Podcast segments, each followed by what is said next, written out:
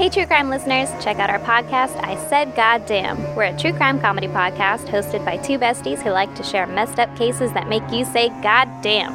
Every Sunday, we try to one up each other's story by sharing a horrific case the other has never heard of.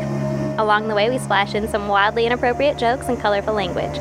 Listen every Sunday from any of your favorite podcast directories. Also, follow us on Twitter at ISGD Podcast or visit our website, isgdpodcast.com.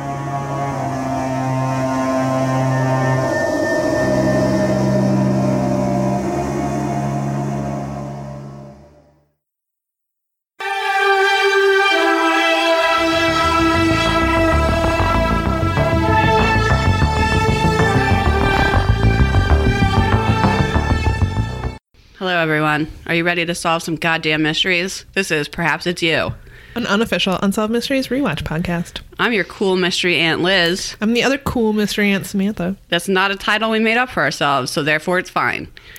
and we're here to recap and explore yet another episode of Unsolved Mysteries. What, what fucking episode is this? It's episode seven. All right, I'm gonna let everyone know right now that I No, it's not. It's episode eight. God damn it. I took very poor notes on this because I was not in a good place while watching this episode. That's okay. So- I have the big mystery in it. So For, yeah, fortunately, it pretty much all fell on Samantha, just the way the cookie crumbled, and it's a relief for me. yeah, this is season three, episode eight, and eh, we'll we'll get into what we think of it. But do Oof. you have yes. any updates before we start? Okay, update.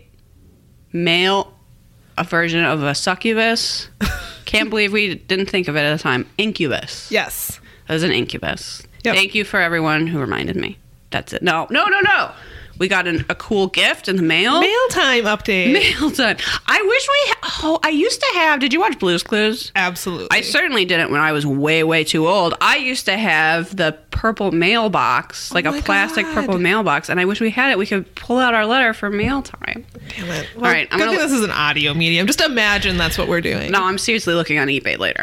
Okay, so we need to thank Laramie and Troy who sent us two little aliens, and they have the mustaches, the stingray, and the volcano. The mustaches. These are MVMs for sure. Yeah, they they up. studied the MVMs and they put them on alien form, and we would just like to thank them for their thoughtful gift. This is really sweet. Absolutely. And Laramie has an Etsy shop.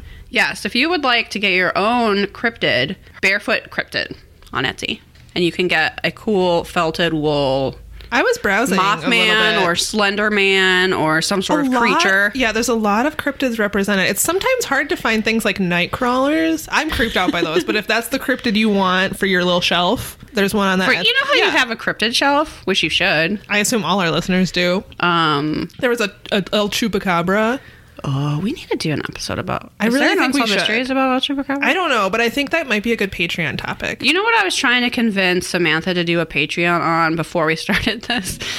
Highly relevant to this podcast. The movie Mac and Me, which, if you've never seen it, is the most low rent ripoff of E.T. I've honestly never heard of it before until Liz brought it up, but it sounds like something that I think would make an excellent Patreon episode. I think it really would. And we hadn't formally finalized what we were going to do this month. And I think it would be a nice, fun topic for December.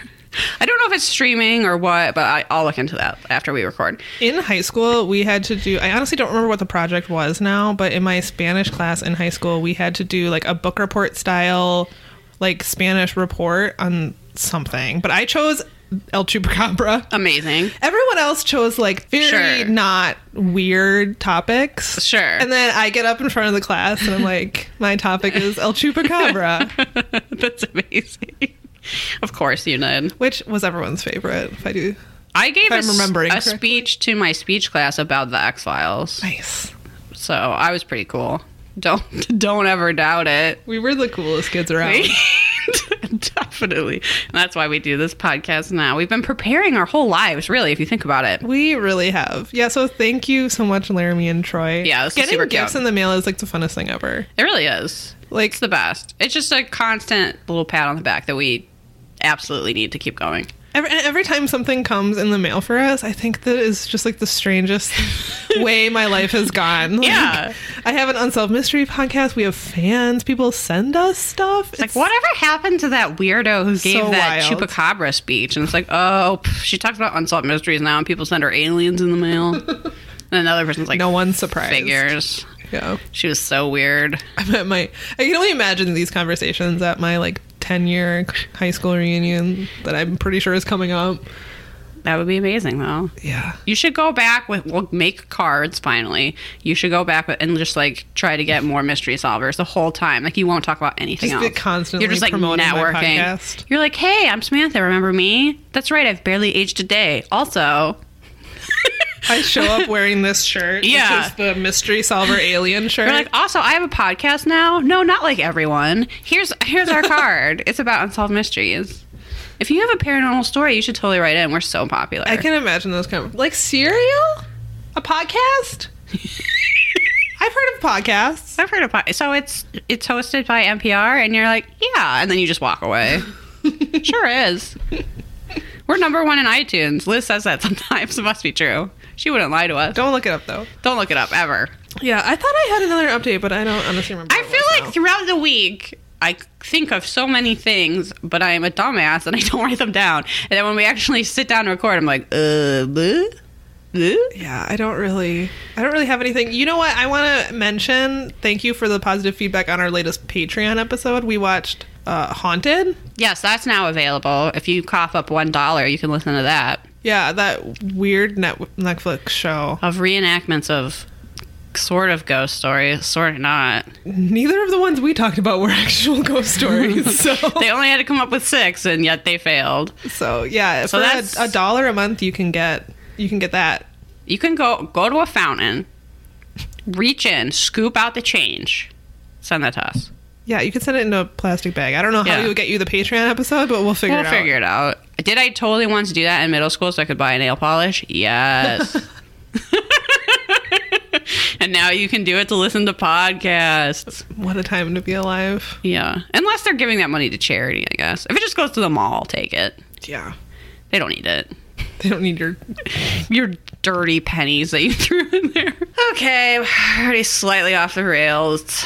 as usual. As usual. So should we talk about this or or just no? I think Just like freewheel it. I mean that's what we do every week. Um, So at the yeah, beginning of this episode, we get a new Kids on the Block update. we get a totally unnecessary update, which irritates me more and more as time goes by. It's really I don't calling it an update is generous. It's the entire segment again. yeah, and with no additional information. No.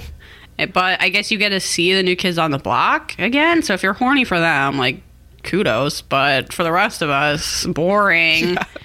We don't need that at all. It's just a waste of time. Just make the episode shorter. Like I realize they're trying to like fluff them out to an hour or whatever, but quit wasting all of our time. Robert Stack, if he was alive, he would not approve of this. I don't think so.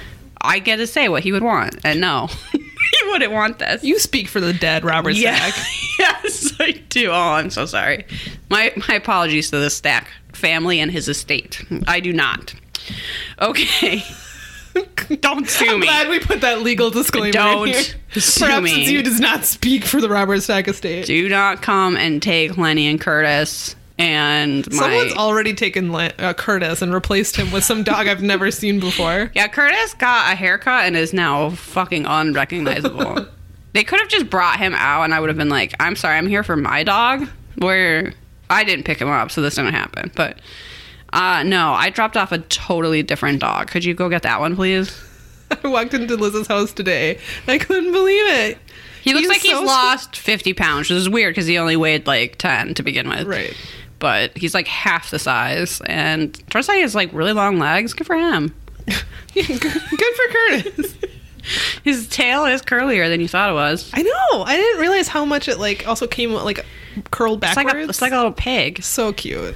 He's really adorable. He looks like a puppy yeah. instead of a shag muff. Anyway, we eventually do need to talk about this Do episode. though? We've committed. You're right. You have to talk about late great hero Amelia Earhart. That's right. So this is they call this a mysterious legend, which Is it? why are we putting Amelia Earhart in the same category as Bigfoot? I don't understand. As a kid, I thought Amelia Earhart was so cool. I still do. But yeah, I definitely yeah. did as a kid. I okay, yes, but was, I like, the coolest. I can't say that I've really given her much thought well, that's true. recently until watching this and getting quite angry yeah. because well, well, you'll see. All right, six decades ago, at the time that this aired, Amelia Earhart was one of the most famous women in the world. Robert Stack says she had the figure of a movie star and the face of an angelic tomboy. Okay. That's a weird way of saying she had short hair. Yeah. More importantly than her looks, she was the first woman Oh. to pilot an airplane across the Atlantic. Oh, huh. Yeah. That's weird that we haven't talked about. Well, I guess we have talked about a lot of butts, but I was going to say it's it's weird that we haven't talked about how every single man who's coming up in these mysteries looked. Yeah. I mean, we talk about the butts, but Yeah, Robert Stack fails to mention them. He's never telling us how dare he? how how Mothman's booty looked. Why not? We haven't seen the Mothman segment, Liz- Liz, yet. We don't know. I feel like we would have heard by now if Robert Stack specifically mentioned, and he had a he had a really tight rear end. That's how he'd put it. too. What if he's like Mothman? He had the figure of a movie star and the face of an angelic tomboy. I'm just going to apply that description to like everyone now. Picturing- Son of Sam. He had the figure of a movie star and the face not. of an angelic tomboy. Bigfoot. we know Bigfoot had that booty. Just according to that one sketch, Samantha, I do not accept that sketch as fact. I'm picturing Robert Stack in his very serious way, just being like, Mothman never skips leg day. Well, clearly not. I, I'm not even convinced Mothman has legs, despite that statue. Yeah, he, despite He was the fact supposed to be a he's giant moth, not really half moth, half man. Well, why do they call him Mothman then? Because he's as big as a man. He's a that's- giant a moth fair with glowing red eyes That's a fair point. and a, a sort of a mysterious dark figure. I'm not sure. I'm not sure anyone said he had buff calves. I don't recall that in the. Perfectly round, just pert booty. no one mentioned that in the terrifying Point. Pleasant documentary. Okay, they were running from him. Doesn't necessarily mean he didn't have that. They never saw him from behind. All right.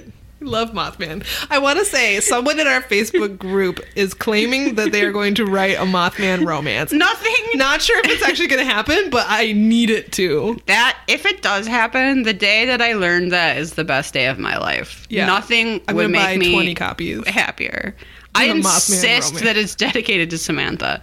Liz told me- insist. I told Liz that I saw that post in our Facebook group, and she told me that I should insist that it be dedicated to me. like, I don't think I can insist that someone Why dedicate their book to me, but You were you inspired it. I guess I did.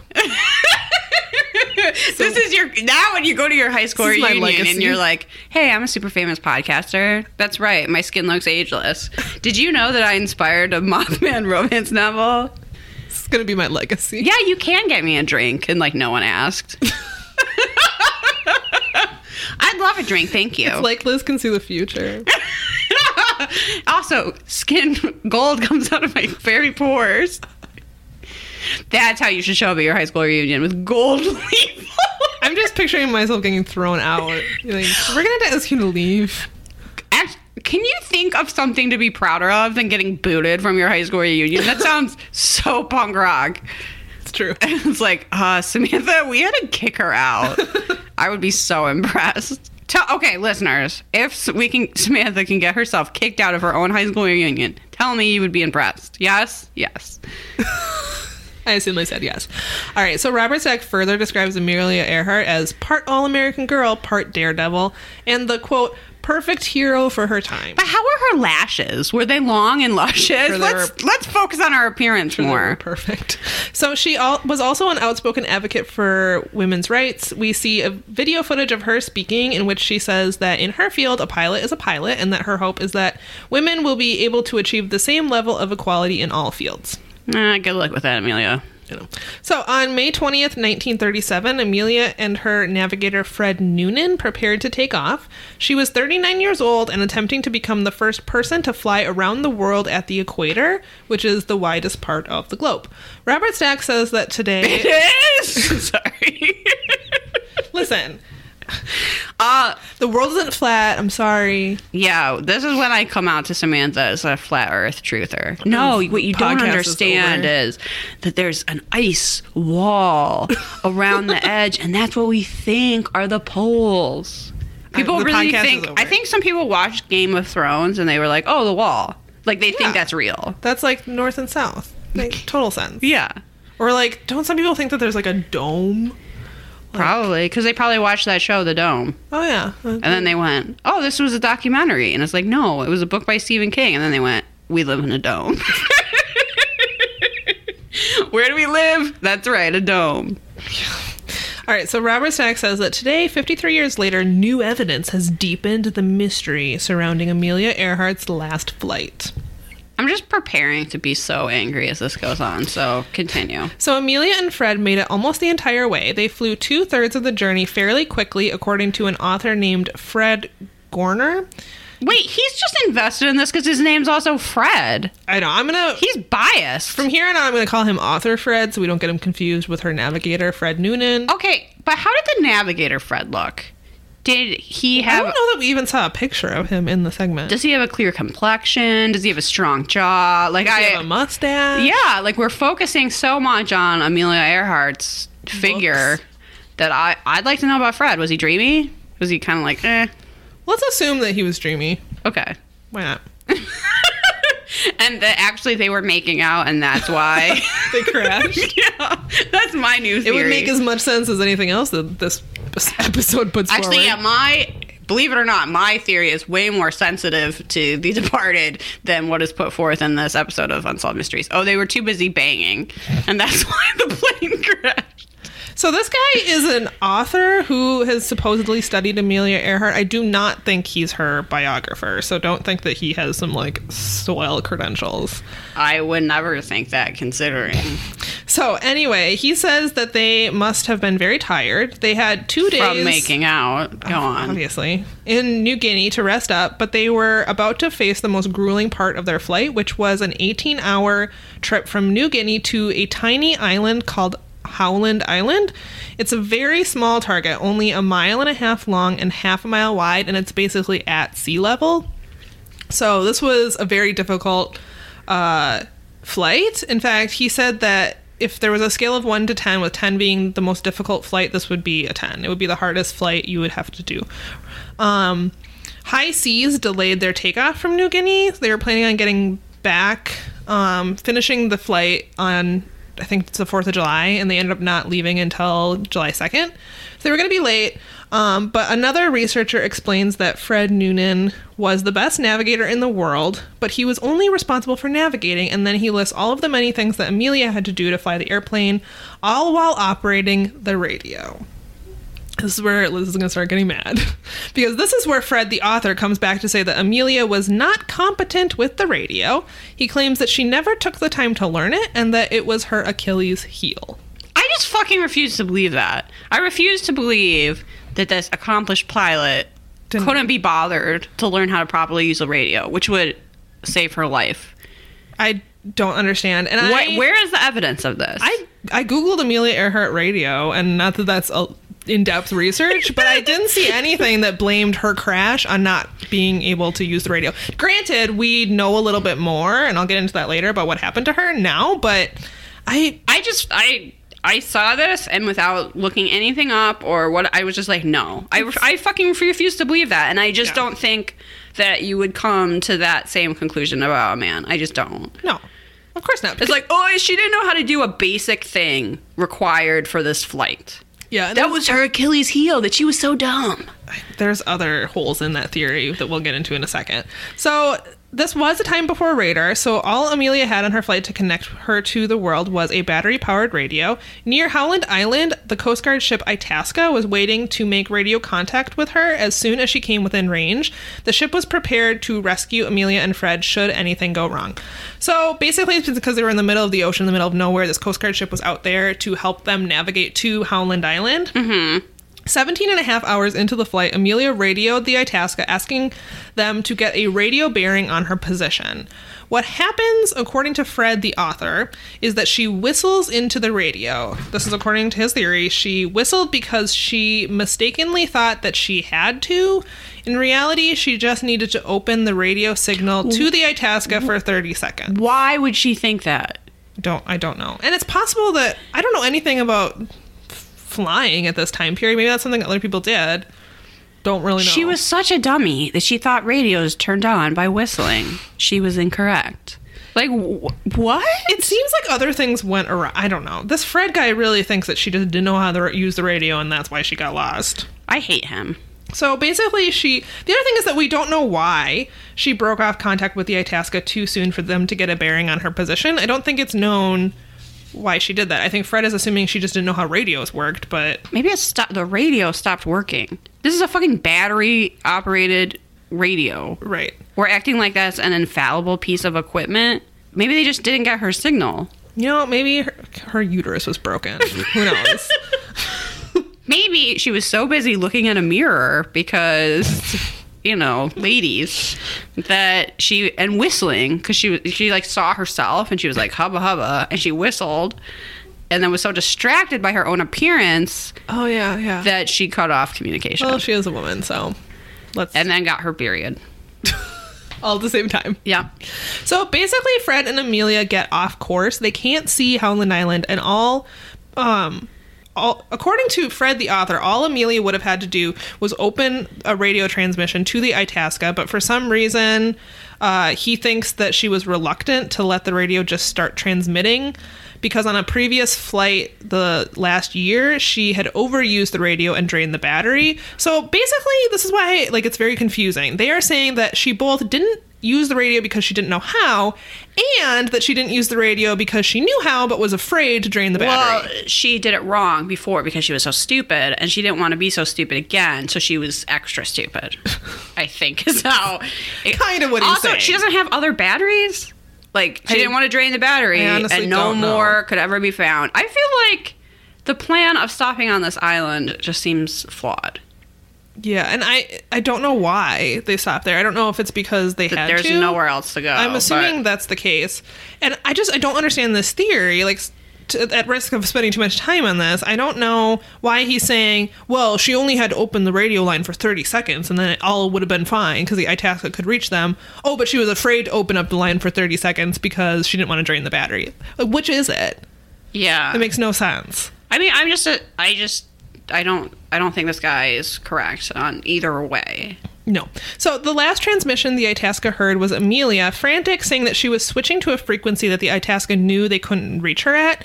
At this point the, in the show, it is asserted that she was unfamiliar with emergency procedures, which does not seem like it could possibly be correct. no one talked to her about that before this historic flight. Like they're Guess willing not. to put a boat in the middle of the ocean just to help her navigate, but they're not going to tell her what to do in an emergency. Guess not.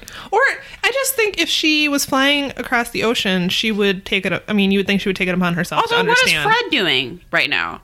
She's like, she's like, well, well, I'm a man, so it can't be. I'm fault. only the navigator. I shouldn't tell her. Oh, hey, how about switching to that other line? You know what I mean? Like, right. he's just there, not interfering, falling to his death. Guess. because he's only the navigator. I guess. He's also not familiar with emergency procedure despite being on this historic flight. Yeah. So the generally accepted theory of what happened is that they ran out of fuel and ditched the plane in the ocean. A 16-day search around Howland Island, excuse me, never found the plane.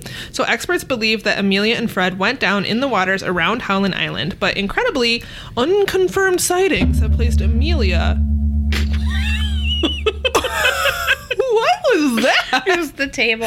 Wow. It got caught on my blanket. That reverb. Okay. Sorry about that. That's all right. So this is what Robert Stack says. Incredibly, unconfirmed sightings have placed Amelia at a different island northwest of Howland Island called Saipan. No.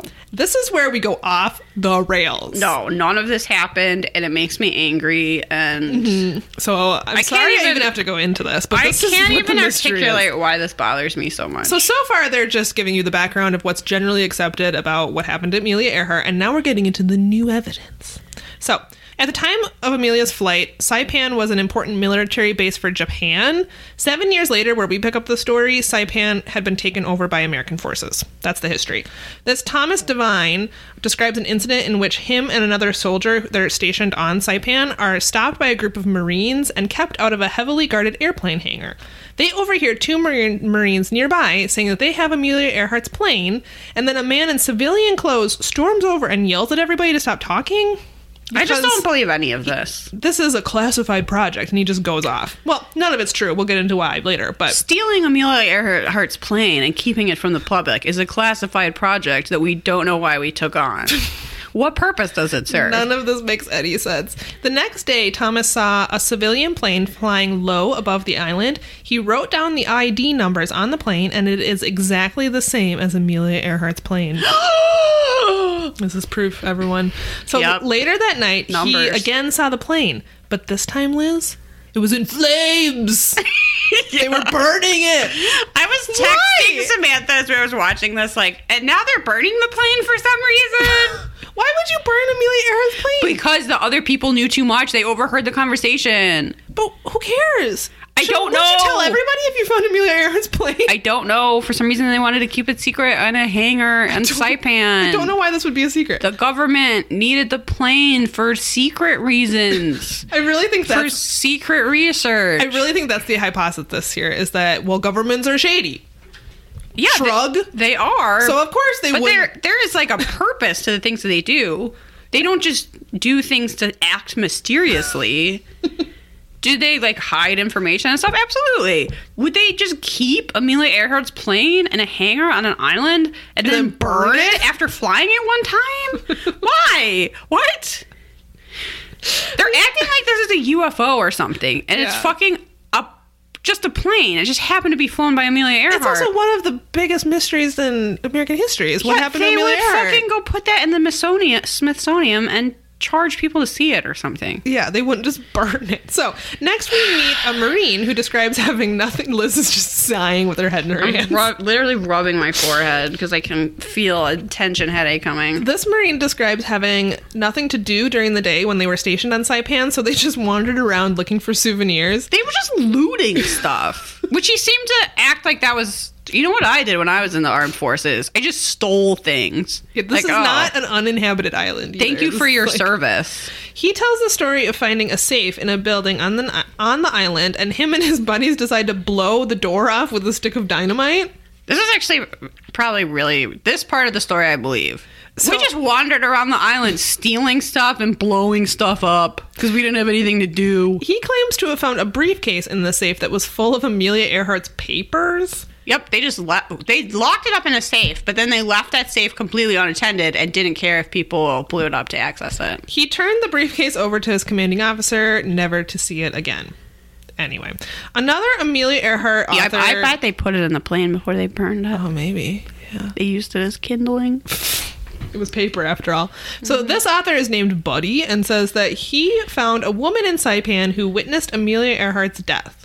Unsolved Mysteries goes to Saipan, finds the woman, and records an interview with her. This is what she said happened. I can't explain why this woman is saying these things, but It wasn't Amelia Earhart, but a woman and a man, this is what this is her testimony, were brought ashore by the Japanese soldiers. The Japanese soldiers said that they had captured two spies. Many of the islanders went into the town to see them. They made the man and the woman strip off all their clothes. I sure okay. If you've ever wanted to see a reenactment of a naked Amelia Earhart, if that's your kink, good news. This is Unsolved Mysteries is made for I will you. say you don't get to see much. no, you'll have to use your imagination, but perhaps just a suggestion of it is enough for you. Sure. My notes at this point kind of start going downhill. I wrote, she doesn't eat her rice. Yeah, they kill her for that. They put her. They kind of make it seem they don't kill her for this spying, that they kill her for not eating her rice. They put her in a motorcycle. They shoot her in the field. Uh, so in 19, yeah. So they, this woman claims that she Well, saw them execute what her. Evidence is there that that was Amelia Earhart and not a spy? There's none because so this is what happened.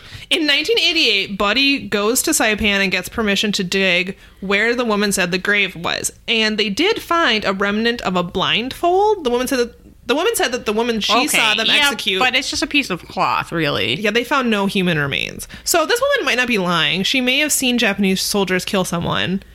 But It was not Amelia Earhart. Would that be Amelia Earhart? Well, it wasn't. Just because I was a woman? I guess. Do you know how many women there have been in history? nope. Just, just okay. Let's think of the only women there have been: Joan of Arc, Queen Elizabeth, That's it, right? Amelia Earhart, and Rosa Parks. no one else. I think that's pretty much it. That's about it. All right, so here is what a lot. Th- there's another guy who seems a little more level-headed. So I'm highly amused at the idea that there's only been four women ever.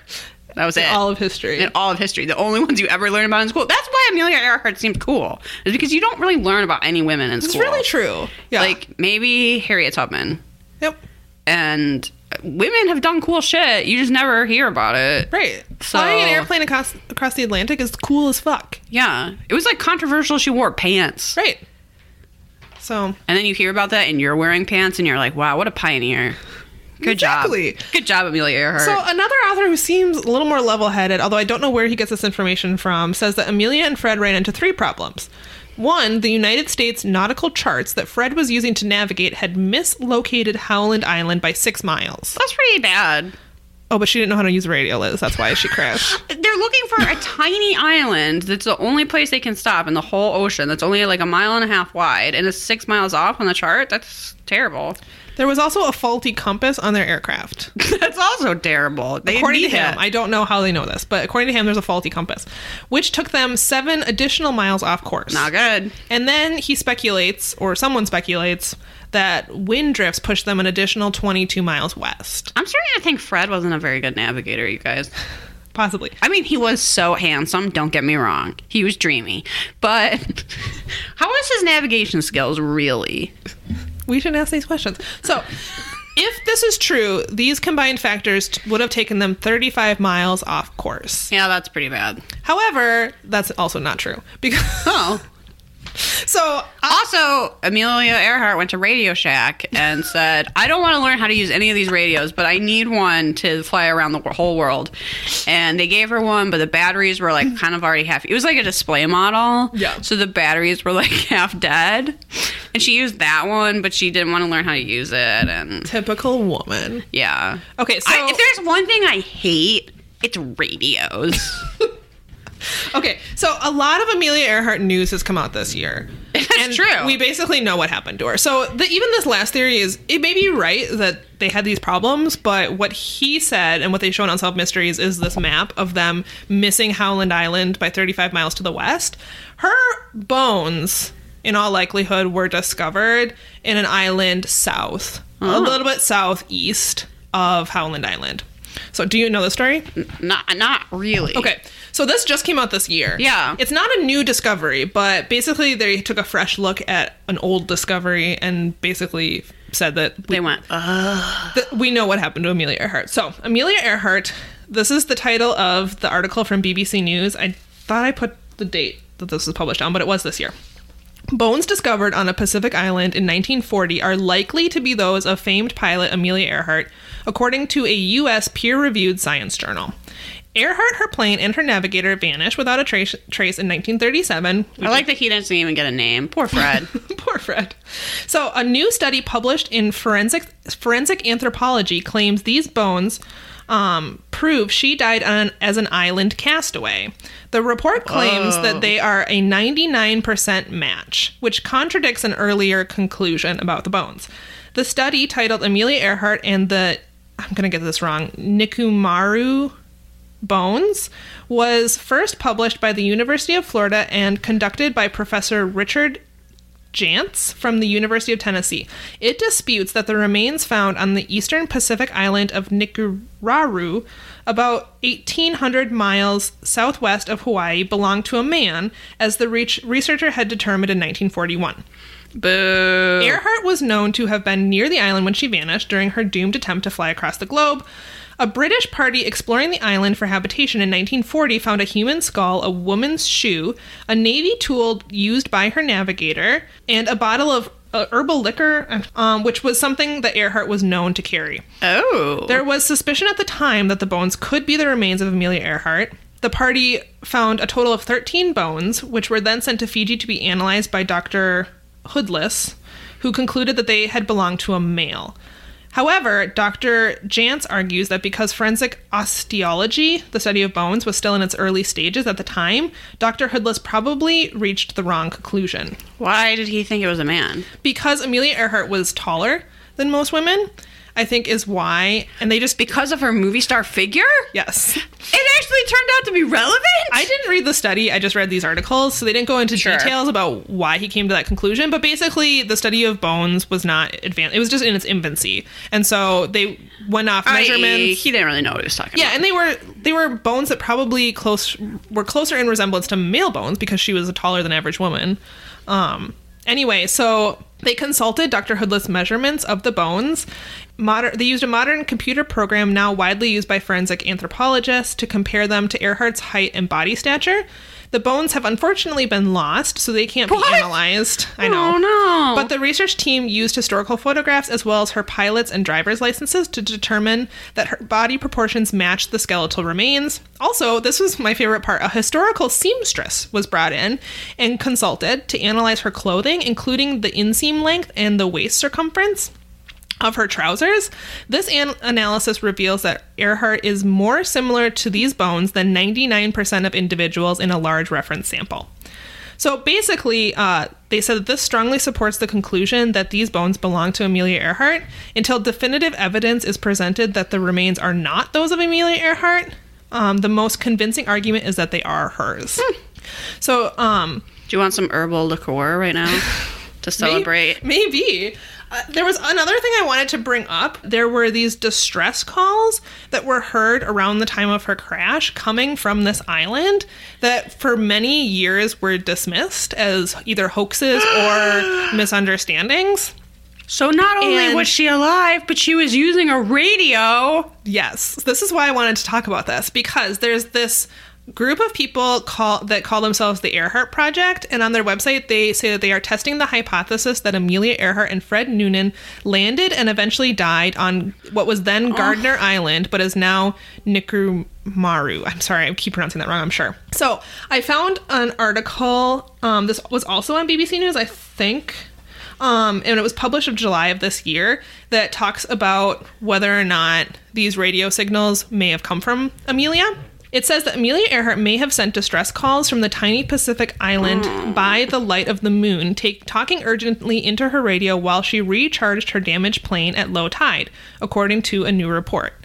The news report published online by the International Group for Historic Aircraft Recovery, which is um, called, they go by TIGHAR, on July 24th, which would have been Earhart's 121st birthday, Wow. focuses on radio distress calls astri- attributed to Earhart after she and her, her navigator friend Noonan went missing in the Central Pacific on July 2nd, 1937. Historians have known about these distress calls for years, and many have been dismissed as either hoaxes or misunderstandings. Recently, TIGHAR went through the calls and found that 57 of the 120 messages reportedly heard by the public seem credible.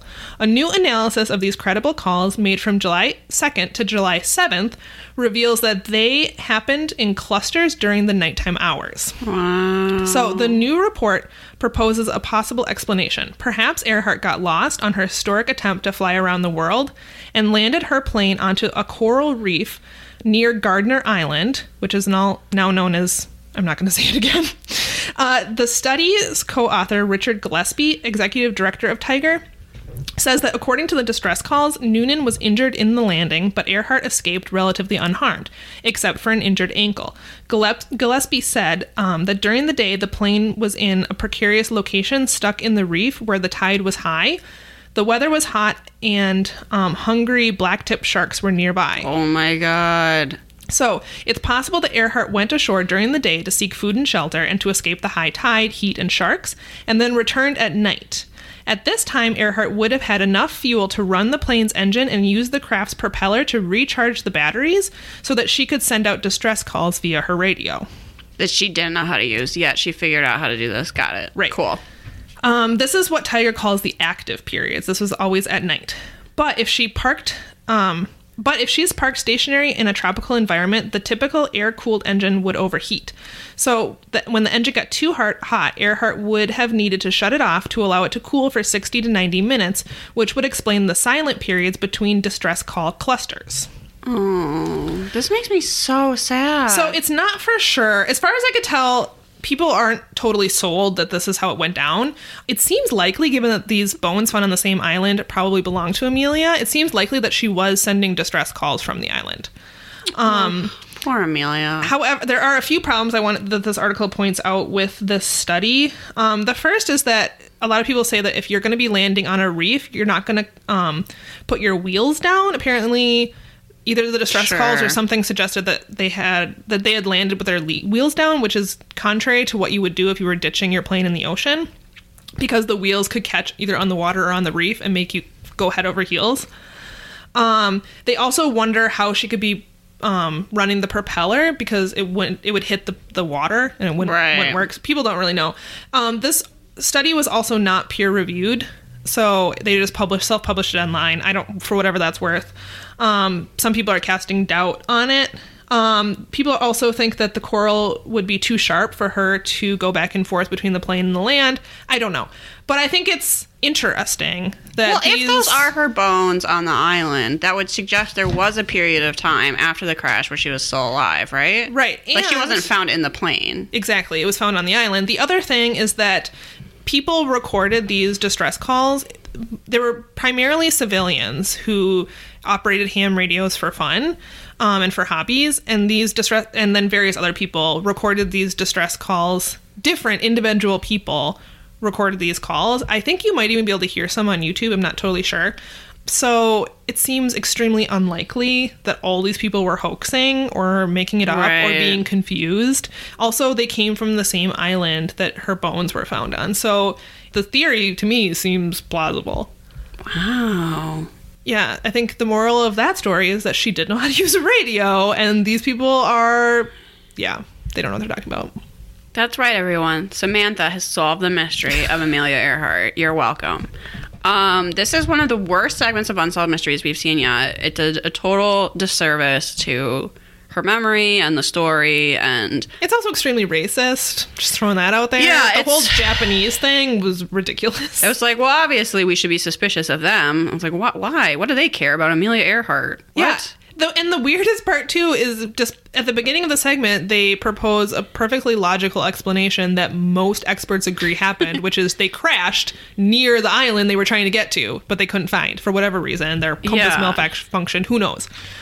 But then they go off into left field and say, "Well, these people think they saw her miles away in this other like." They are trying to make it more mysterious, and it's already plenty mysterious. And I think they didn't talk about enough about what an accomplishment this was. Yeah. For some reason, we hear about her appearance, and then yeah, we go into this wonder- eyewitness account of people being murdered. That there's no reason to think that is Amelia Earhart and Fred Noonan. Yeah. So I just think it's irresponsible.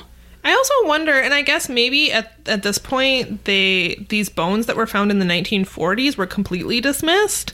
Like, if they're trying to talk about the mystery around Amelia Earhart, why didn't they bring up these bones, which at the time people thought could be Amelia Earhart? Yeah, and this I guess we just they just believed the science that said that they were right. from a man, but But why even bring up this whole Saipan thing? be- who knows? I guess just because they could talk to this dude about his looting days. I guess. I don't know. It's very extremely. Can you tell? It's irritating. I Can you tell I didn't enjoy it, everyone? The real, like, the truth about Amelia Earhart is way more fascinating than this bullshit. No, they did like such a bad job. her being a castaway on an islet, like going back and forth. I want to see that movie where she's going Yeah. back and forth from the plane. when there's sharks, it's so dramatic. yeah, send recharging her batteries at night on her. So we already know how it's gonna end. it's I know that's the that's the bad part is that she dies at the end. So Mm, Sorry, Amelia. yeah, it's also so unfortunate. It's like if she was sending out distress calls and people were were picking them up at the time. They I picked them up between July second and July seventh. I hate that. So if if we are to believe that she died after July seventh, that was They could have gone and rescued her. that was several days when they could have gone to that island and saved her. So, and it sounds like she wasn't even injured other than an ankle injury. yeah. She probably just couldn't find enough food and supplies, and Apparently, got really hot during the day. yeah, so she probably she was not prepared for. It. Oh my god, it's awful. I know, and she had, I guess, on the plane. She, they mentioned in the show she they had enough supplies to live for like two or three days. Yeah, So I think just she that ran out eventually. easily could have been rescued. Ugh. Yeah, If only she knew how to use a radio. Maybe the reason I was like, there's no way this is true is that we have this podcast equipment sitting here, right here, that we don't even know how to use. and somehow we produce a podcast. Still, we make a podcast. So I just, I just fucking refused uh, immediately. Like, no, that's not it. it's just ridiculous. The radio is such an integral part of her job as a pilot, and she was the most successful female pilot, one of the most successful pilots of Ever, the time ever. yeah. So to say that she just didn't know how to do a critical part of that job is ridiculous It- he- and he was- seems yeah. sexist on its face. Yeah. He was just like, you know who was a bad pilot? Amelia Earhart. And I was like, wait, what? because, yeah, using the radio is a pretty important part of that whole thing. Uh huh. You know who I'm super fascinated by, though? Is Howard Hughes. Also, famous pilot. You've mentioned this on the before on the podcast, I think. I don't. I, so I another time I'll, I should bring that up as a recommendation. I've been to his grave Ooh. in Houston. I mean, he was a horrible person. horrible person. Basically a murderer indirectly, but just fascinating. But also, yeah, he did a lot of historic flight things. Am I just procrastinating on talking about my mystery? I Yes. don't even remember what your mystery was. Uh, it's the most terrifying one I've ever seen. Oh yeah, actually I do know. This is a wanted case. Strong trigger warning for watching this segment and possibly even us talking about it. If you have any experience with uh, partner abuse, domestic abuse, even just like a really controlling Yeah, this will Partner be, or this could ex? be difficult for you to hear about. I because I found this upsetting, and I feel like I have been lucky in that regard, and I still did not enjoy watching this Agreed. because it honestly might be the scariest reenactment we've seen yet. This is the case of Rick Church, who was wanted at the time for the murder of Ray and Ruth Ann Ritter in Woodstock, Illinois. Rick dated their daughter, Colleen. Um, he was a family friend. Like his family and her family had known each other forever. They went to the same church, blah, blah, blah. Rick and Colleen started dating in high school when she was a sophomore and he was a senior. And they had dated for a year or so, but he went off to college at Northern University in DeKalb. And, you know, that just doesn't usually work. right. She's still in high school. It's She's still as old as time. yeah, she's still doing high school stuff. He's far away. He was calling her every night, and in the reenactment, she's like, "Yeah, but you never say anything." And I don't know. They just had less in common, and blah blah blah. So he comes back for a break. He finds out that his parents of, tw- of who have been together for 25 years are getting divorced, and then Colleen breaks up with him. Which I mean, That's those rough. are shitty things to have happen to you. That is a rough break. But I mean, who hasn't been there? Uh, Rick proceeds to try to murder her and her entire family. Oh well, it's not the right way to handle that. No, that is an extreme reaction. An extreme unnecessary reaction. My one of my many thoughts watching this segment was that this is proof that sexuality is not a choice. No woman watched this and then went, I choose to keep dating men. Such a good point. That's a really rational thing to do. Yeah. I feel totally safe around men. I mm-hmm. feel safe rejecting them. I feel safe when things just naturally don't work out. Yep. Uh, I don't even have something funny to say about that No. because it's just fucking true. Why? Why? Why would anyone date a man after watching this? It's straight up terrifying. Uh huh. Terrifying. Okay, so we get a reenactment. We hear from Colleen talking about how they met. Blah blah blah. I don't care. because he's so terrible. Like I don't want to hear about How he was a good athlete and a good student. no And all blah. This yeah. guy is bottom feeder trash garbage human. I don't want to hear about the good days and whatever. Like I I don't know. Colleen like talks about dumping him and how they want she wanted them to remain friends and I was like She was so nice about the breakup too. she like was so n- I yeah. She seemed extremely mature and honestly even her talking about it in the unsolved mysteries segment i was like you are so composed She really, and considering well-spoken. her f- parents are dead, she really, yeah, had great composure of herself and was talking about this, you know, pretty calmly. And so i can imagine she handled this breakup in a very mature way yeah, she seemed like a very mature person. considering she was in high school i wasn't that mature in high school I'm not that mature now. I'm, I'm not that mature talking about this guy. I never met him, and he certainly didn't kill my parents. right So the way that it unfolds, yeah, they're like, according to the reenactment, sitting in, a, in their truck, and she's like, "Look, this just isn't working. I think it's time for us to see other people." You know, he's very mad and he storms off. La- Later that night, or I don't know, maybe a couple nights later, i don't remember the timeline Yeah, she's at her house. She has a friend over. Her younger brother, who is 11, also has a friend over. Their their parents are out. They're at an Irish fest partying with their friends. And he calls and she's like, "I'm busy. Like, I don't have time to She's already dumped his ass, right? She's like, "I don't really have time to talk to you right now. I'm busy doing stuff, blah blah Good blah." for her. She, she doesn't sound like she was mean about it. She was just like, "I don't have time to talk." Yeah. He gets mad and hangs up. She doesn't really think about anything of it because he gets mad and hangs up sometimes, and also she dumped him, right? Sure. So the friends are sleeping over. They eventually go to bed. The parents go to bed. Then we get this reenactment in the pitch black house. So everything is like deep blue Ugh, this is so horrible. of Rick coming into the house, murdering her parents while they sleep. In a gruesome reenactment. It's a- that's it's- like done in slow motion with a lot of close up music is scary. of This the is like- knife. Horror movie level stuff. It, it really is. Um, so he murders them as they sleep. He goes and he stabs her brother uh, numerous times, and then comes after Colleen. She at one point pretends to be dead, hoping that he'll stop. That doesn't work. She tells him that she loves him, hoping that he'll stop. That doesn't work. She eventually, despite being stabbed, by the end of it, 20 times, many to the back of the head, she manages to run out into the street, which they show in the reenactment. She's just like wearing a night shirt and shrieking. It's awful. Yep.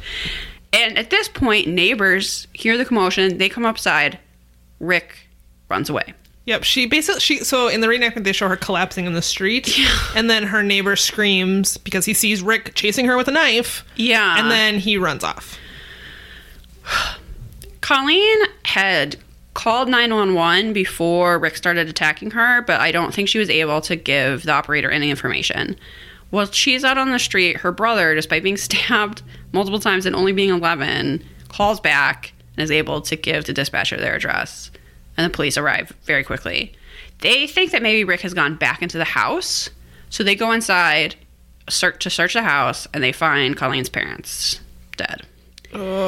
Rick has actually gone to his home, has packed up his shit, and left in that period of time of them searching the house. So when this airs, He's still on the run. he's on the run. So that's why I'm saying this is the scariest thing. Can you imagine watching this, which is essentially a horror movie, and then them being like, this guy's out there. In fact, he could be behind you right now. so scary. This isn't like Freddy versus Jason, where you gotta go like, oh well, yeah, that was This man is unhinged. Yeah. And he's was literally on the run for three years. Ugh. He was featured on America's Most Wanted five times before they caught him, Wow.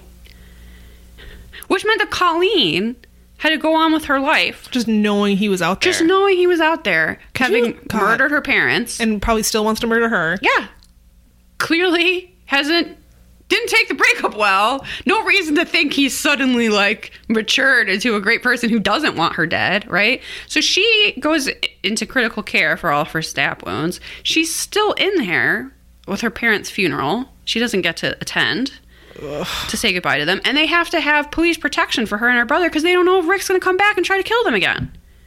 Horrible. It's horrible. It's horrible. It's a terrifying case, and I just feel like such a scary segment because if you're watching this, it's like, and like, and he's right behind you.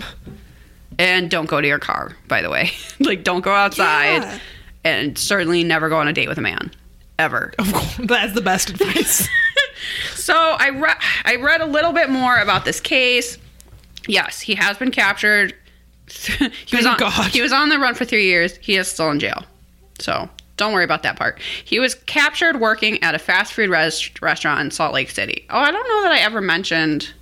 Oh, right. This was in Woodstock. So he had run off to Salt Lake City. He was captured in November of 91 it was just by coincidence that an FBI agent went to this, I think it was a barbecue restaurant, and recognized this guy's face from a wanted poster.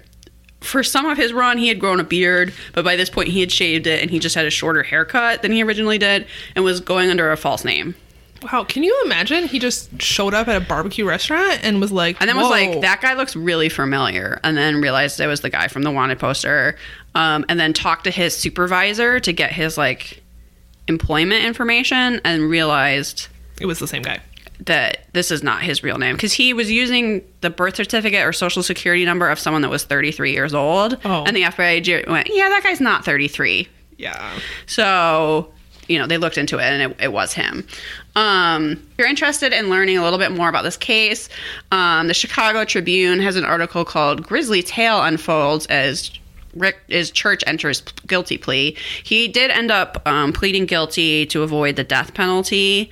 Um, so he is still in prison and will remain so. Um, there's there's some conflicting information about this case. I don't want to really get into the super gory details of it. Sometimes articles said he killed people with a hammer. Some people times people said that he stabbed him with a, with a knife. There's talk of like a nail and a board being used as, as a weapon on the brother. Oh, Is I can. I'm Unsolved sh- Mysteries often leaves these details out, so I wouldn't be surprised if that was true. And Unsolved Mysteries was like, we can't say this on television. It's, it's too gross. I mean, what they showed was terrifying enough. So, yeah, if you would like to know a little bit more information about that, there are some articles about it. Um, I, I, I don't know. It's, I just hate this dude. And God, I'm glad he's in prison forever. But yeah, so the one that talked about the FBI agent is also from the Chicago Tribune. It's fugitive church returns to face murder charges in Woodstock. And um, I also read a, an article that I would not recommend, which is from like his family's perspective about they didn't hear from him for the three years they were on the run. And they're like, yeah, like we feel bad for the family, but also we want to know what's up with our son. And I was like, I don't care. Your son killed someone's entire family. Like, Yeah. And they were like, "Well, we we want to we want to talk to him, and there's two sides to every story, and we hope we can get him acquitted." acquitted? Yeah, Look, I, I don't know how I would react if I found out my son did a crime like this, so it's hard for me to say that that's the wrong reaction, but you would want to think your parents would support you, but I think if I went and I murdered someone's whole family, my parents would be like, "Yeah, we're done with you." I want to hope. like, there there is n- never suggested that he did not do this. By the way, Right, there's no question. Yeah, he pled guilty to avoid the death penalty. Even when his parents were talking about getting him acquitted, they were talking about like a temporary insanity or diminished ap- capacity defense. Nobody is suggesting that someone else committed this crime. Um, so I'm just glad that he is in prison. Yeah. It's really, really awful. It um, it does seem like Colleen was able to move on with her life. At least when he was arrested, she was engaged and was just relieved that he was finally captured, so she didn't have to worry about that anymore. And oh my god, it, it's it's I can't imagine watching that and knowing that guy was still out there.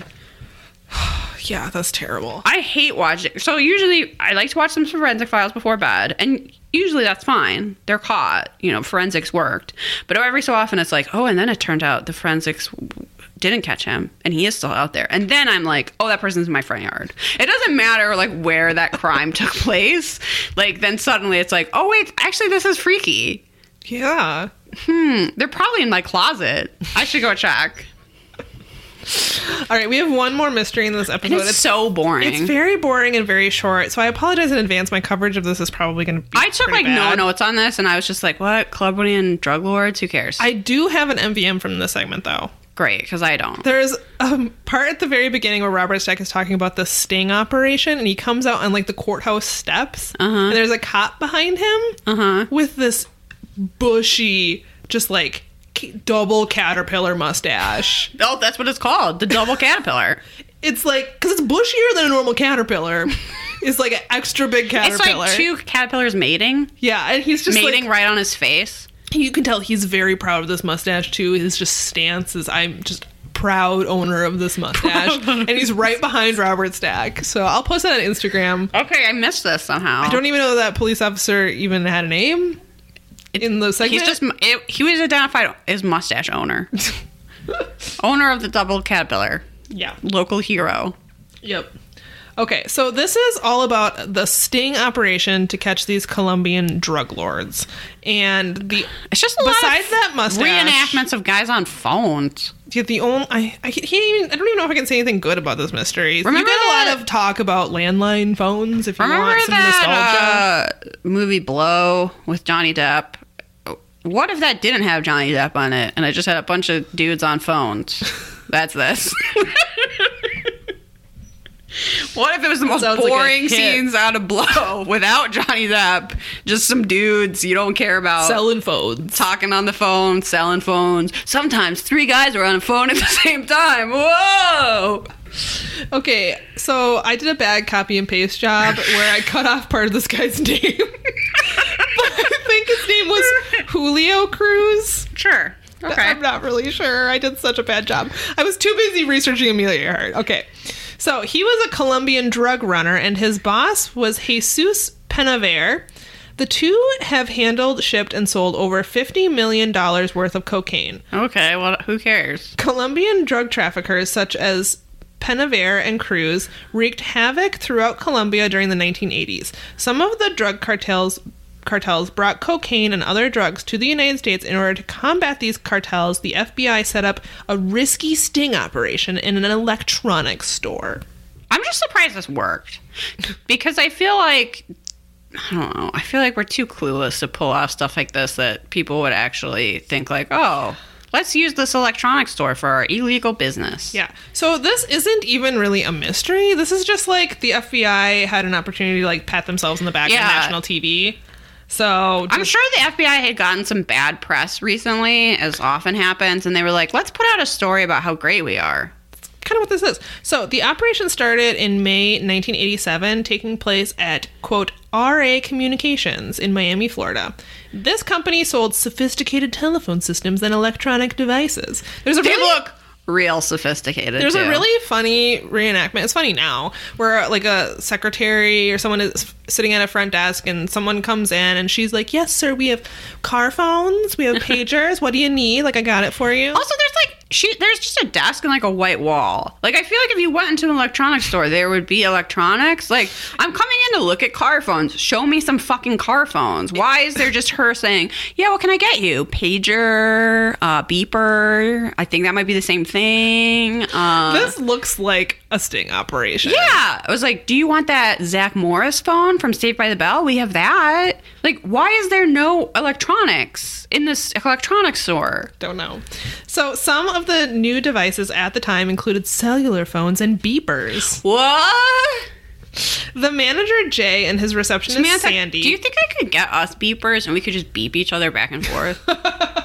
I kind of want to do that. We'd be so cool. It'd be like long distance walking. like, what is that? Oh, it's my beeper. What's my beeper? It's my just- podcast beeper. It's, it's really important. Liz saying "you suck" smiley face over and over again.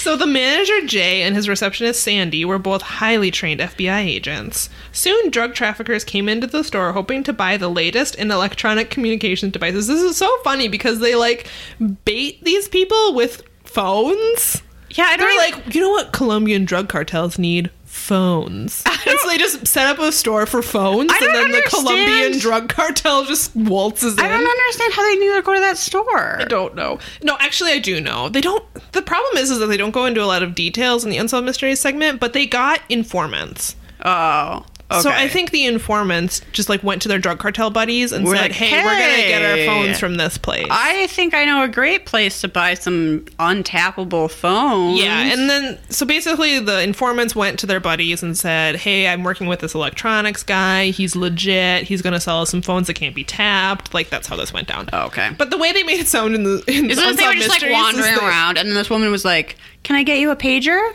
You know what a perfect trap is for Colombian drug cartels? Phones.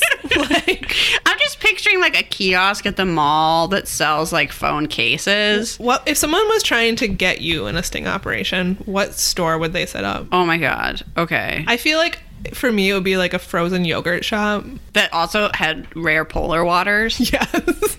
and it was and puppies you could pet, you, I would be in there in a hot second. and it was called Samantha's.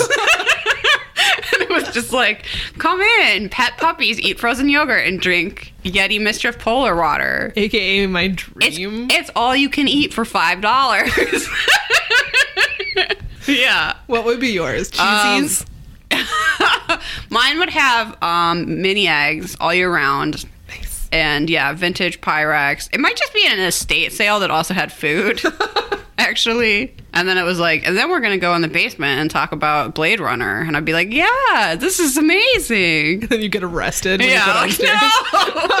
it was like the best day of my life. It's like, oh, uh, so here's uh, dead people's shit you can buy for very little money, and here's our um, French toast waffle bar. and yeah, here's where you get your your mini eggs. and if you want, yeah, if you want to go downstairs and watch '90s cartoons and talk about Blade Runner, right this way. And I'd be like, da, da, da, oh no, I'm arrested. You're just like skipping through this old house. yeah, like tears of joy pouring down my face because I'm so happy. They're like, "Oh, we have all of these old strawberry shortcake toys, and they're only a dollar each." And I'm like, "What?" And then yeah, I got arrested.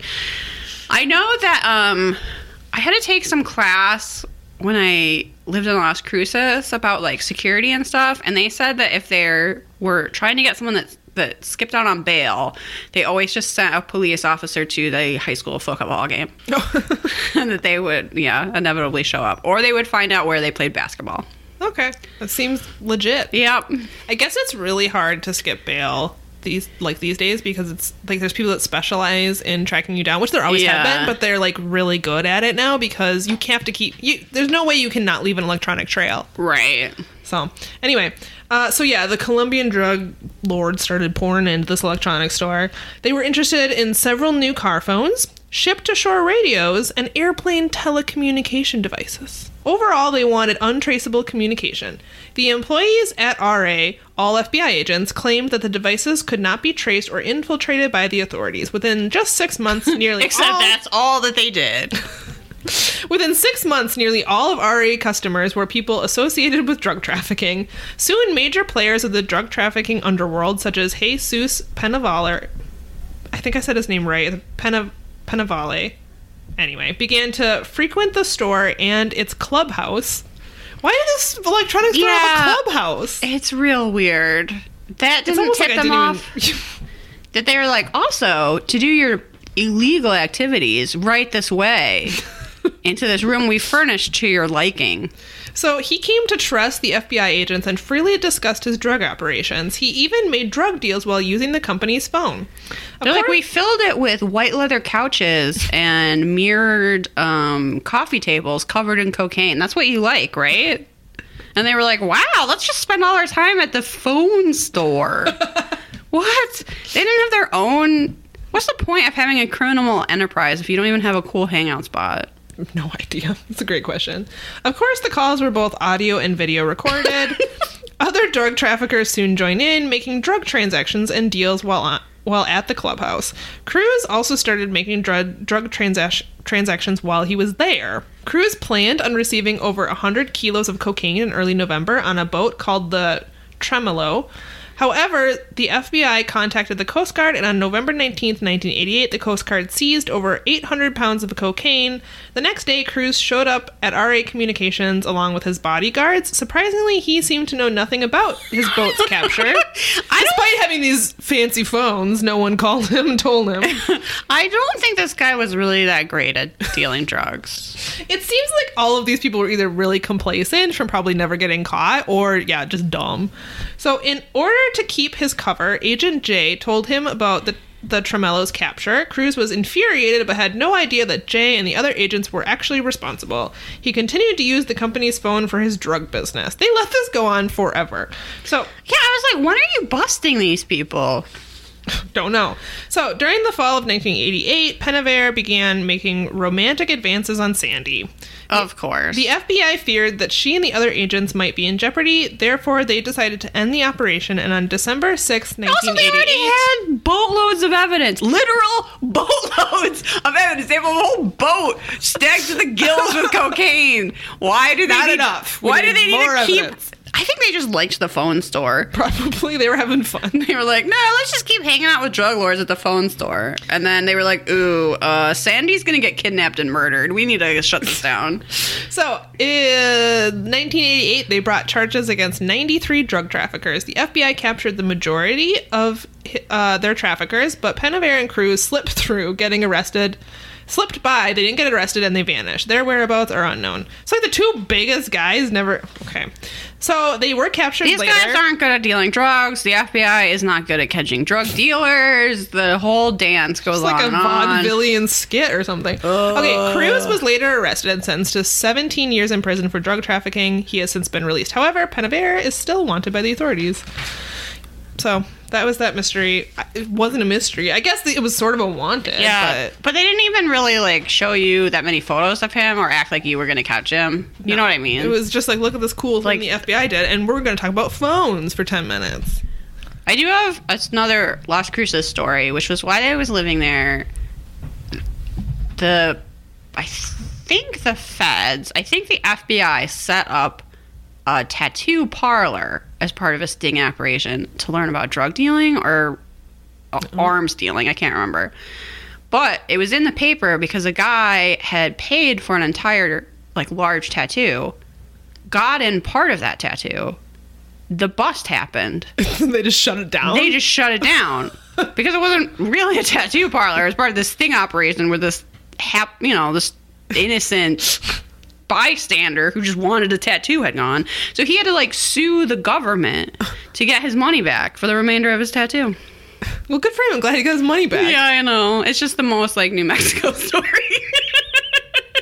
it's like, oh, if only I hadn't gone to the sting operation tattoo parlor. Hilarious.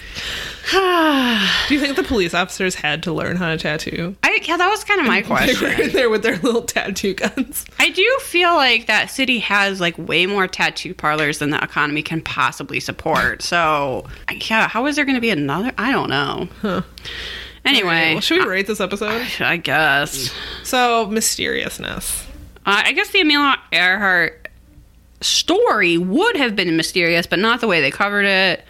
My mystery was mysterious and completely terrifying. It wasn't really mysterious, though. Like, they know who did it. Yeah, they just didn't know where he was, and if he was right behind you, or in your closet, or Exactly. under your bed. And then this drug cartel thing was No, just so an excuse to talk about down. the FBI. It was. I feel like the government probably paid Unsolved Mysteries to do a nice segment on them, which is something they they do influence stuff like that. So yeah, that's my theory.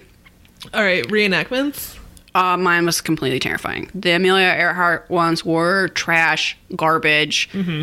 that you wish you could recycle. You like get some plastic and you're like, surely I can recycle this, and you flip it over and you can't. That's that. That's. Does that make sense? Unrecyclable plastic. Pla- unnecessarily unrecyclable plastic is those Amelia Earhart's. Thumbs down. Thumbs down. I don't have much to say about the fashion. Do you? I feel like there was some like teenage fashion in yours, but it wasn't that remarkable. No. I was just kind of standard, like I don't know, little bean and some stripes or something. yeah, so Yeah. um, a thumbs down on that one too. I do have an MVM. It's the unnamed cop behind Robert The, Stack. the double caterpillar. the double caterpillar. Proud owner of a mustache. Um, Robert Stack. I feel like he was barely in this. Yeah, he kind of showed up at the in the drug cartel one, but for the most part, it was just old footage of Amelia Earhart and racist depictions of the Japanese. Yeah. So yeah, that's that. Thumbs down. Thumbs down all around. On a scale of one sure. to ten, it's hard for me. oh, we only go to five, Samantha. You just added in five more Robert Stacks. I quit. Ten being the most I quit Robert this podcast. No, it's five out of five. Robert Okay. Stacks is the best. I'm yeah. I'm done, and I also give this like a two Robert Stack. Yeah, I was gonna say a one It's and a hard for me half. because I like the Amelia Earhart story, but I don't like how they portrayed it in the show. So just judging off that, I'm like, oh yeah, two. I, I- yeah, I guess a two. Because I do think my mystery was good. It's just so scary. right. But I, I mean, I'm glad they covered it. it. It doesn't seem like that led to his arrest, but I guess I'm glad they tried. Yeah. Um, It is a good true crime story, but it's also yeah, super scary, super really scary and violent, and this country's terrible, and um, hacks the patriarchy. Sure, always do that. Yeah, every day, every day that you can, hex the patriarchy. Good. I think there's lots of examples of why that's necessary in this episode, actually. Agreed. All right. Hit us with a recommendation. Oh, so I maybe should have included this as an update, but we did make that gift guide for you. That is up on our website. Oh, right. Under recommendations. All the credit goes to Liz. I slacked off this year and contributed almost nothing. That doesn't matter. But it, they're good gift ideas. So Yes, If you if want to send that to, your mom, if you want to send You're like- something to your favorite podcast, I don't know. Yeah, I don't know who that, it might, Look, you know, who, who that is. I don't you know. what but to do. If you want to buy your podcast host a keychain that says "My heart belongs to Satan," I already got Samantha one. Uh, yeah, I really want these goblets that they have at the Madonna Inn in California. That's on the list. some cool stuff. They have a very like love witch vibe to them, and I don't need them, but I fucking want them. So that is is our own gift guide. My recommendation, sort of, and then a local, only local. Sorry, everywhere else recommendation is that the Women's Wood Shop is having a holiday sale on Saturday. Ooh. What date is that? December Eighth. eighth, from ten to five. And that's a really cool place. I'll have some stuff for sale there. There's lots of other female and non-binary artisans, and it's just a cool establishment that we support. So if I you might have a have to chance, go to it because I because of the snow, I missed the craft fair that Liz was in last night. Very disappointed. yeah, it was it was So- pleasant. But then as soon as I came back, it's like so much extrovert energy that I was just like, Ugh. Collapse in bed. I get it. yeah. I didn't even realize like because I was at the acupuncture clinic in the morning, and then I did that in the evening, and then That's I was like, oh, this is why I don't work retail anymore. yeah, no kidding. I can't talk to people all day. It's so tiring. Anyway, whoa. Yes, Women's Woodshop, holiday sale. Also, gift guide. That's a great I'm done. recommendation. Wow. That's also a very seasonal recommendation, which I don't have a seasonal That's fine. recommendation. I Because who gives a shit about the holidays, really? True.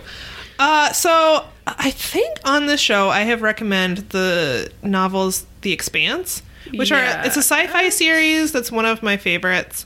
Um, I'm almost positive I've recommended that before because it's one of my favorite books. Um, if you like sci-fi and you haven't read it, I highly recommend it. It's very diverse, which is one of my favorite things about it. The plot is great, everything about it is great, but it also has an extremely diverse cast of characters that are all really well thought out, and it's just that's really rare in the genre of Yeah. sci-fi and fantasy. Well, it's kind of rare always. Well, that's true.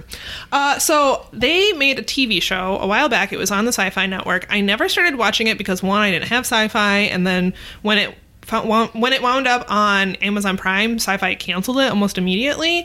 There was a big uproar about Sci-Fi canceling it because it was a really well-produced show. Um, it was really, bringing diversity to the genre. Um, they cast it extremely well.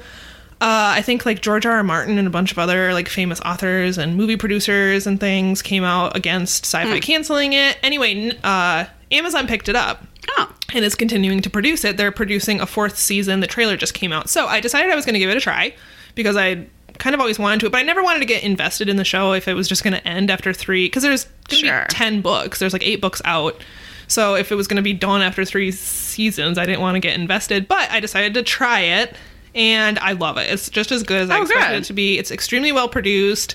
Um, I was kind of, I always kind of wonder how they'll show things that are in space in Mm-hmm. a realistic way because it's kind of like well if people are walking around in gravity like it's- Sure. like space but they do a really really good job the special effects are amazing um the cast of characters are perfect i really enjoy it um and that's on Amazon now. it's on amazon now if you have prime it's free so cool. they're producing a fourth season now i think the second or third book is my favorite and that's where some of the best characters in my opinion are. So i'm looking forward to those seasons of the show but it's really good. Um, so if you're looking for something to watch also i just found out today that nailed it is coming back for another season. I'm so excited a Christmas miracle just for so that's also part of how you lure Samantha into this Frogan yogurt store is they just show nailed, Nailed it. They say there's new episodes of Nailed It being screened in here, and I sprint inside. I thought it was just going to be one episode. I thought it was just going to be a Christmas special, but it's actually going to be seven episodes, and they Oh. might be holiday themed. I'm not really sure, but I, I can't wait. It's I think it comes out next week, Oh, and I'm sure Perfect. Netflix is going to drop all of them, so I'll probably binge them in one night. lovely. What a great night that will be. Can't wait. You can make yourself some hot chocolate. You can get all cozy. Yeah, Just not move from the couch. yeah, I can't wait. Oh, also update though I was talking about this on Patreon, so sorry if you're not on Patreon. I was talking about how the Satanic Temple was suing Netflix over the chilling adventures of Sabrina Right. for a copyrighted statue of Baphomet. that is in the show. Well, Netflix just announced that new episodes are coming in April, so I guess that's not going to affect. I guess too bad Satanists, you didn't win this round. Did the say? I don't. I still don't understand. Someone needs to tell us. I guess I could Google it myself. But the Satanic Temple didn't invent Baphomet. I think it's this particular image where like two children are standing looking up at him. Oh, okay. I, I don't know. I guess we'll see if the Who knows? court thinks that they have a valid claim to that or To not. that trademark. Yeah. Hmm. Interesting. But I'm glad it'll be coming back, Good. even though it's very silly. Sometimes you just have to watch silly things. Uh, you know, it's, Like it's nailed it. enjoyable. I like to think I'm a witchy aunt, and that show has two. So When I told Travis about Nailed It coming back, 'cause he also loves the show, not quite as much as I do, but he loves the show. He his response to me was, "Did you email Netflix and ask Yeah. them to?" Because I emailed Netflix and asked them to bring back more seasons of Canada's Worst Handyman, which is a normal thing to do. I did not know this about you, and I love it. Yeah, I'm sure there whoever read that email was like, "What? No one watches this fucking show." You're like, Except I this- do. This one person. Uh, so yeah, they haven't responded to me about Canada's Worst Handyman. Uh, but I'm not the only one that likes Nailed It. I'm the only one that likes Canada's Worst Handyman. But No, you're not. Mac loves it. oh, that's right. Wasn't Yeah. he the one that told me about Yes. it? Yes. Okay, so, So- me and Mac Mac needs to also write a letter. Maybe we'll get somewhere. Two two people have you guys two people have written about this show. I think we need to do something. I mean, maybe Maybe. if you watch Sabrina, I want to know if you think I'm a Zelda or a Hilda. Okay. Those are the ants. Nice. Which one? Am I the friendly, helpful English aunt, or am I the cold, aloof, very dedicated to Satan aunt that smokes from like a ring that I want? I feel like that's you're the you're the latter. I think I'm the friendly one that wants to be the bitchy one, oh. but I'd like to hear what other people think. Okay, This is know. very important. Join our Facebook group. Lots and let me know if I'm a there. Hilda or a Zelda.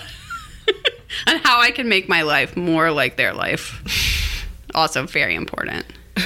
What were Right? the, what were Dark the, Lord. the twins' names in the episode a couple times back? One of them was Lavelda. Lavelda. I think it was Laveda and Lavelda. And I'm still mad my name is not From Lavelda. now on, we will only respond to Aunt Laveda and Aunt Lavelda. so please refer to us I as am such. technically an, an aunt, even though I Me say too. aunt. So I'm an aunt by marriage. yeah, me too. So there you go. So yeah, We come- are we are the cool mystery Hell ants. yeah. Yeah. It's valid. So valid. so valid. So yes. Is that it? We're, on the social medias. We have a Facebook group. The Facebook group is really fun. If you want to interact with us directly, that's the place to go. It's just perhaps it's you.